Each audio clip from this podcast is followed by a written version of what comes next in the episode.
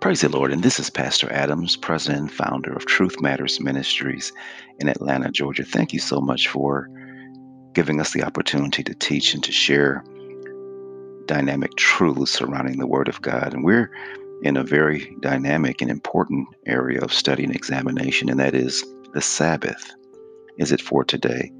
And I, I'm just so delighted to be able to share these fantastic truths that will give us to know the grand nuances and details of the, the plan of salvation and the love that God has for his people today. Before we get into our teaching, we want to pause and pray. Father, we thank you once again for another day of life. We thank you for another opportunity to walk in our purpose. We thank you, Lord God, that in your sovereignty and God, in your goodwill towards us, that you have purpose that we complete and fulfill our destiny. We thank you today, Lord God, that you've given us your mercy and you've given us grace and unmerited favor that we might be able to really navigate through this day, that we may be led by your spirit, that we can see through your eyes and we can discern the things that we are to appropriate and attend to today. I'm thankful today for that person who came onto this podcast because they were looking for answers. For that person who has a hunger and a thirst for your word. For those persons who have a desire to rightly divide and to teach and share your gospel with simplicity and with clarity. We thank you for them today. We pray that your spirit will continue to move upon the hearts and minds of so many people who are being devastated by disease, by virus, by social unrest, those who are being devastated by racism, riot, and terror, those who are today have pain and disease in their body, those who are grieving because they've lost loved ones. Dear sir, would you just be with them even the more? Give them to know of your dynamic, powerful presence. Give them peace in the midst of their life storm. And it's in Jesus' name we pray, Amen. And our minds are so mindful of the words that were spoken by Winston Churchill. He said that the most powerful weapon in the world is truth. And he says, even though it's the most powerful weapon in the world, it is being guarded by so many people in a bunch of lies. So true are the words of Michael Jackson. He says, Lies run sprints, but truth, they run marathons. And I'm ever mindful of the words that were spoken by Andrei Sakharov, who actually produced the atomic bomb for the Soviet Union. He says that the greatest weapon in the world is not the atomic bomb, but he says the greatest weapon in the world is truth. And this truth matters podcast today, we want to stand on the truth and share the truth because Jesus says you'll know the truth, and knowing the truth, it will make you free. And we're going to pick up today in our exposition on is the Sabbath for today. And we're going to read a, a very common verse that has sometimes been overlooked by those who maintain that Sabbath observance is for the 21st century, and it's Romans 14 5 and 6. And here's what it says It says, One man esteemeth one day above another, another esteemeth every day alike. But what did Paul go on to say in his in his letter to the Romans? He says, Let every man be fully persuaded within his own mind. Everyone who regards a day regards it unto the Lord. And as we look at that verse in Romans 14, verse 5 through 6, I think that it really bears some commentary. And, and what Paul is saying is that he that regards today, that makes conscience of the observance of the Jewish feasts and festivals, not imposing it upon others nor laying stress upon it, but willing to be, as he thinks, on the sure side, as thinking there is no harm in resting from worldly labors and worshiping God on those days, it is well. It's important for us to understand within our listening audience today that we have a reason to think because in other things he conducts himself like a good Christian. That in this also his eye is single, and that he regards it unto the Lord. And God will accept of his honest intention, though he be under a mistake about the observance of days. For the sincerity and the uprightness of the heart were never rejected for the weakness and the infirmity of the head. So good a master do we serve. But on the other hand, he that regards not the day, that does not make a difference between one day and another, does not call one day holy or another profane, or one day lucky and another unlucky, but he esteems every day the same. He does not do it out of a spirit of opposition or contradiction or contempt for his brother if he be a good Christian, he does not, he dares not do it from such a principle. And therefore, we charitably conclude that to the Lord he does not regard it.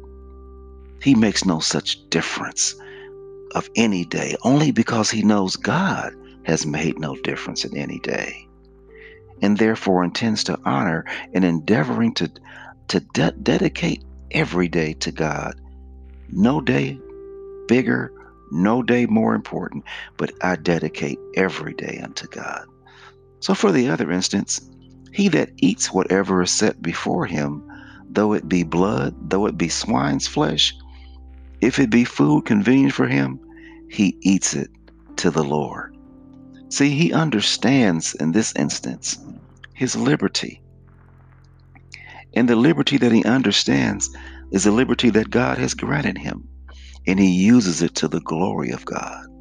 With an eye to his wisdom and goodness, and enlarging our allowance now under the gospel, and taking off the yoke of legal restraints. Do you hear me today? Paul was saying that whether they observe a day, whether they don't observe a day, whether a person eats a certain thing, whether it's pork, whether it's uh, swine, they do it unto the Lord. And that they have this liberty to observe a day or not observe a day, to eat a certain type of food or not eat a certain type of food. And because there are no more yokes or legal restraints, that person, he gives God's thanks for the variety of the food that he has. And this is so important for you all to really catch today.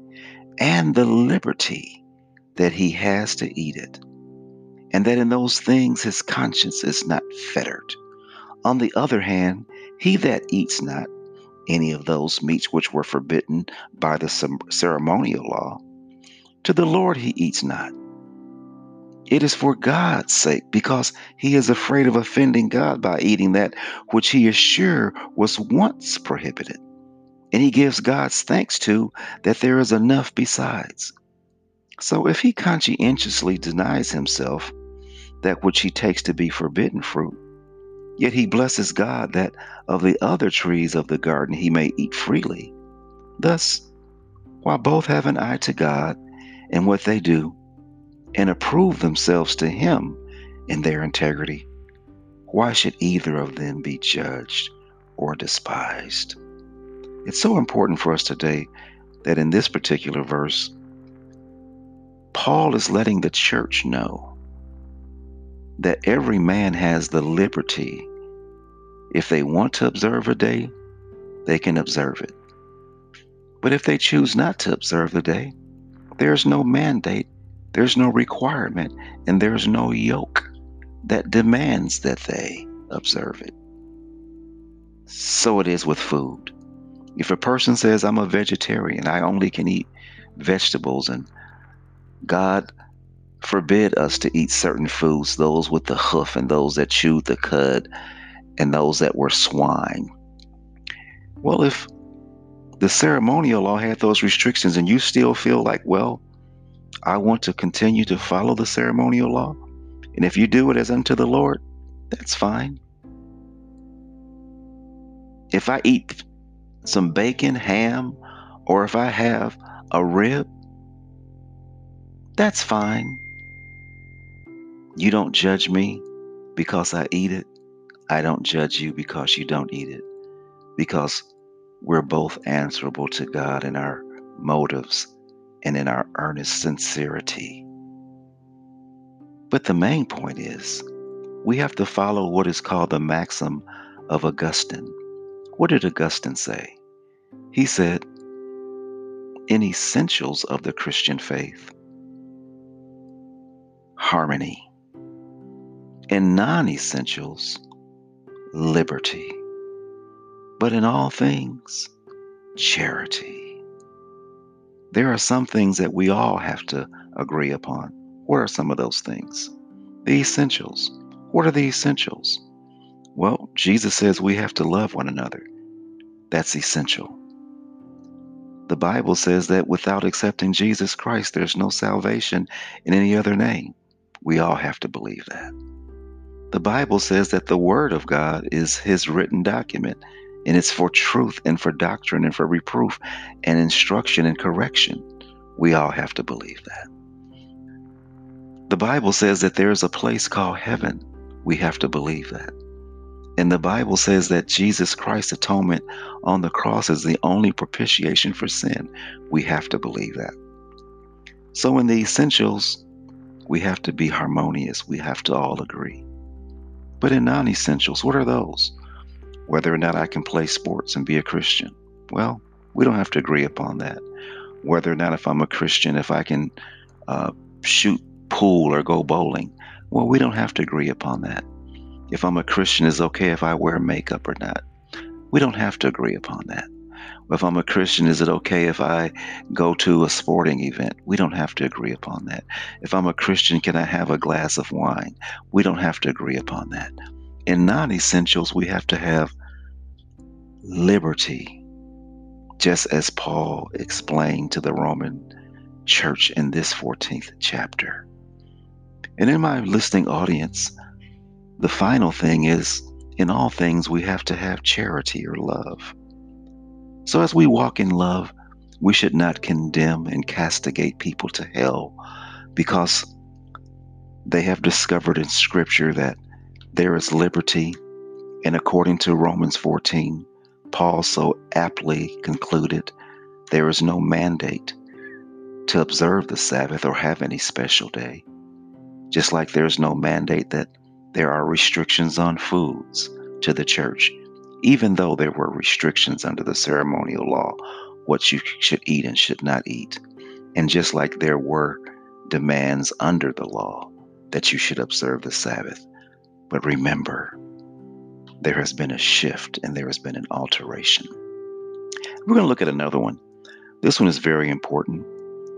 And it's out of Colossians, the second chapter, verse 11 through the 16. It says, In whom you are circumcised with a circumcision not made with hands.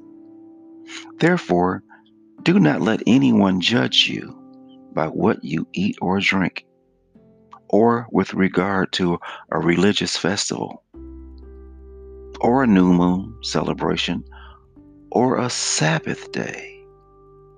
Why? Because Jesus is the inference here canceled the charge of our legal indebtedness. Indebtedness to what? The note requiring adherence. Adherence to what? Observing the Sabbath day, or a certain religious festival, or not eating certain things that were mandated under the ceremonial law. And then it goes on to say, which stood against us and condemned us. But what did Jesus do because it condemned us? He has taken it away, nailing it to the cross. I believe that every person who insists that the Sabbath is for today must really take note and look at what this particular verse in Colossians 2 is saying. And I'm going to just give a, a few comments about this verse because it's very important for us to understand. Now, the apostle Paul, in this letter to the Colossian church, He concludes that the chapter with exhortations to proper duty, which he infers from the foregoing discourse. Here is a caution to take heed of Judaizing teachers, or those who would impose upon Christians, once again, the yoke of the ceremonial law. So that's why he said, Let no man therefore judge you in meat nor drink. Verse 16 Much of the ceremonies of the law of Moses consisted of the distinction of meats and days. It appears, as we just read in Romans 14, that there were those who were for keeping of those distinctions. But here, the apostle shows that since Christ has come and has canceled the ceremonial law, we ought not to keep it up. That's why he says, Let no man impose those things upon you, for God has not imposed them. If God has made you free, be not you again entangled in that yoke of bondage. And there are so many people who insist that we must observe the Sabbath today. And they have restrictions on certain things that we should eat and they really live a very legalistic type of approach. They will insist that we do those things, but Paul is saying by them doing that, they're trying to get you to take off the liberty that Christ has made you free with and to walk again in the yoke of bondage. And this the rather because of these things, they were shadow of things to come is what Paul was suggesting and teaching, imitating that they had no intrinsic worth in them and that they are now done away. I want everyone in my listening audience today to just say that. I want you to say, These things have been done away. If you are a person who has been bound or taught or you believe that you must keep the Sabbath, I want you to embrace the fact today that they have been done away. See, the body of Christ, the body of which they were shadows, has come. And to continue the ceremonial observances, which were only types and shadows of Christ and the gospel, it carries an intimation that Christ has not yet come. Why is it that the Jews don't accept Jesus Christ? They don't believe that the Messiah has come. And if we continue to walk in Sabbath observance and all the dietary and ceremonial restrictions and bondages of the Old Testament, we're really crying out, Jesus Christ, the Messiah, has not really come. So it's so important today that the gospel state has not yet commenced, is what we're saying. Observe the advantage we have under the gospel above what they had under the law. They had the shadows, we have the substance. He cautions them to take heed of those who would introduce the worship of angels as mediators between God and them, as the Gentile philosophers did. He says, Let no man beguile you of your reward in a voluntary humility and worshiping of angels. So, today in this Truth Matters podcast, I think it's very important that we really lay hold upon these truths.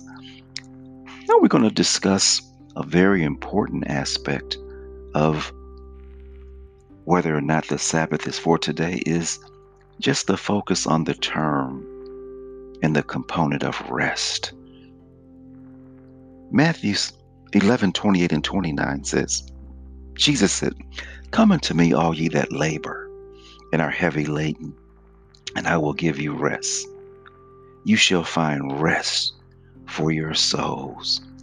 Now, as we look at this particular verse, this coming unto me, all ye that labor, observe the character of the persons. All that labor and all the, that are heavy laden this is a word and season to him that is weary. Just think about Isaiah 50 and 4. Those who complain of the burdens of the ceremonial law, which was an intolerable yoke. Do you hear me? Do you hear me today?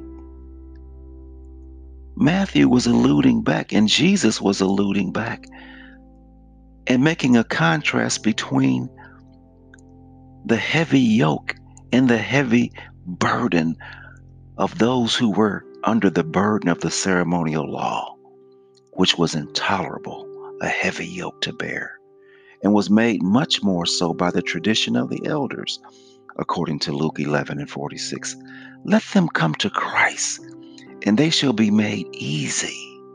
He came to free his church from the yokes and all of the impositions and the burdens of the ceremonial law and the practices of not being able to do anything on the Sabbath day. And he also came to cancel the imposition of those carnal ordinances and to introduce a pure and more spiritual way of worship. But it is rather to be understood of the burden of sin, both the guilt and the power of it. Note, all those and those only are invited to rest in Christ that are sensible of sin as a burden and groan under it, and are not only convinced of the evil of sin and of their own sin, but are contrite in soul for it, that are really sick of their sins, weary of the service of the world of the flesh, that see their state and the dangers by reason of sin and are in pain and fear about it as Ephraim was, according to Jeremiah 31 and 18. Peter's hears in Acts 2 and 37, and Paul's hears in Acts 9. This is a necessary preparative for the pardon and the peace. The comforter must first convince, I have torn and then I will heal. The invitation itself, come unto me the glorious display of Christ's greatness, which he had in verse 27, as the Lord of all might frighten us from him. But see here how he holds out the golden scepter, scepter, that we may touch the top of it and may live. Note, it is the duty and the interest of weary and heavy laden sinners to come to Jesus Christ by renouncing all those things which stand in opposition to Jesus or in our in competition to his love and grace. We must accept Jesus. He's our physician and advocate. And we must give up ourselves to this conduct and government freely, willing to be saved by him in his own way and upon his own terms, and come and cast the burden upon him under which thou art heavy laden. This is the gospel call. The Spirit says, Come in them, um, come. And the bride says, Come. Let him that is athirst come. Whoever will, let him come. The blessing promised to those that do come, I will give you rest. So we find that in Christ there is rest for the weary soul. There is rest to the person who is living upon the stain and the burden of sin. There is rest to the sinner who has been living outside of the refuge in the communion of our loving God.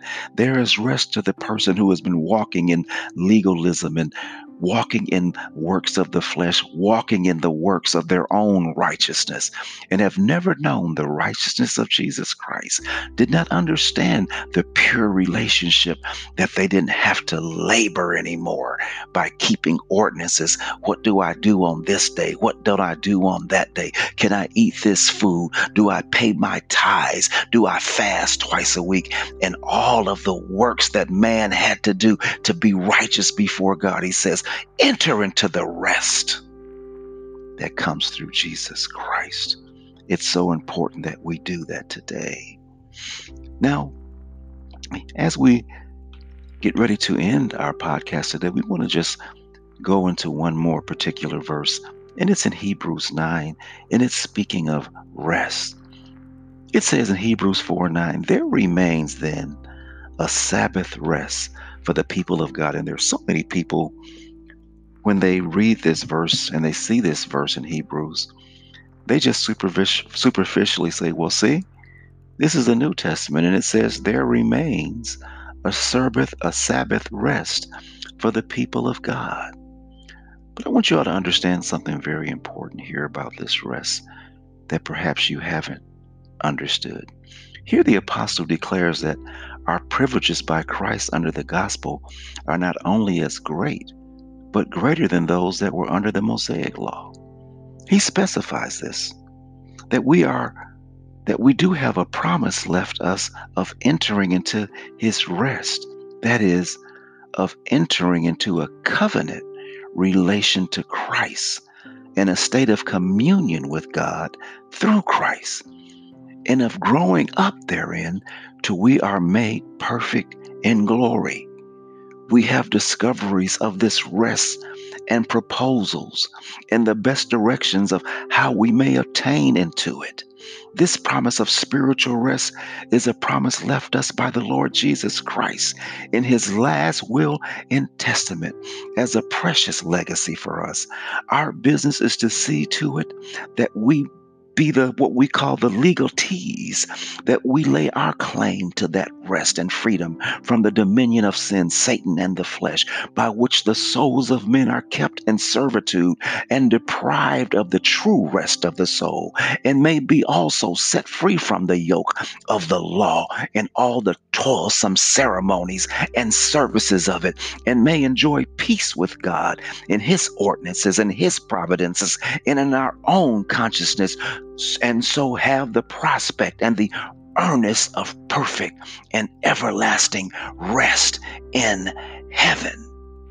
See, here Paul or the writer of Hebrews was letting us know that that rest that we had in the Old Testament, that ceremonial rest, that yoke, the ceremonial burdens that we were carrying, did not really give us a rest and a relationship and an assurance and a communion and a confidence and the assurance of eternal life in an everlasting communion with our Lord and Savior.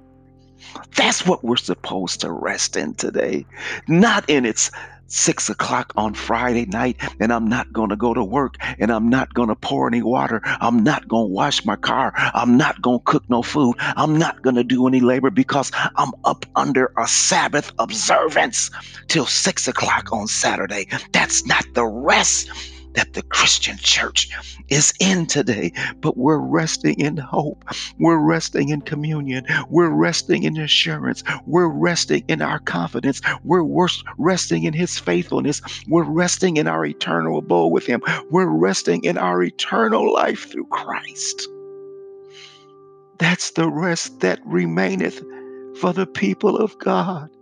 It's different than that old burdensome Sabbath observance. Thank you, God, for your rest. Thank you for your love. Thank you for when you said it's finished on Calvary, you said that Sabbath observance is finished. The ceremonial laws are finished. All of the burden and the yokes that hindered you, they're finished. Because of my blood and because I conquered death you shall live also eternally with me. Thank you, God. I rest in that today. You pray for us. And I pray that those in my listening audience will lay claim and walk in that rest as well.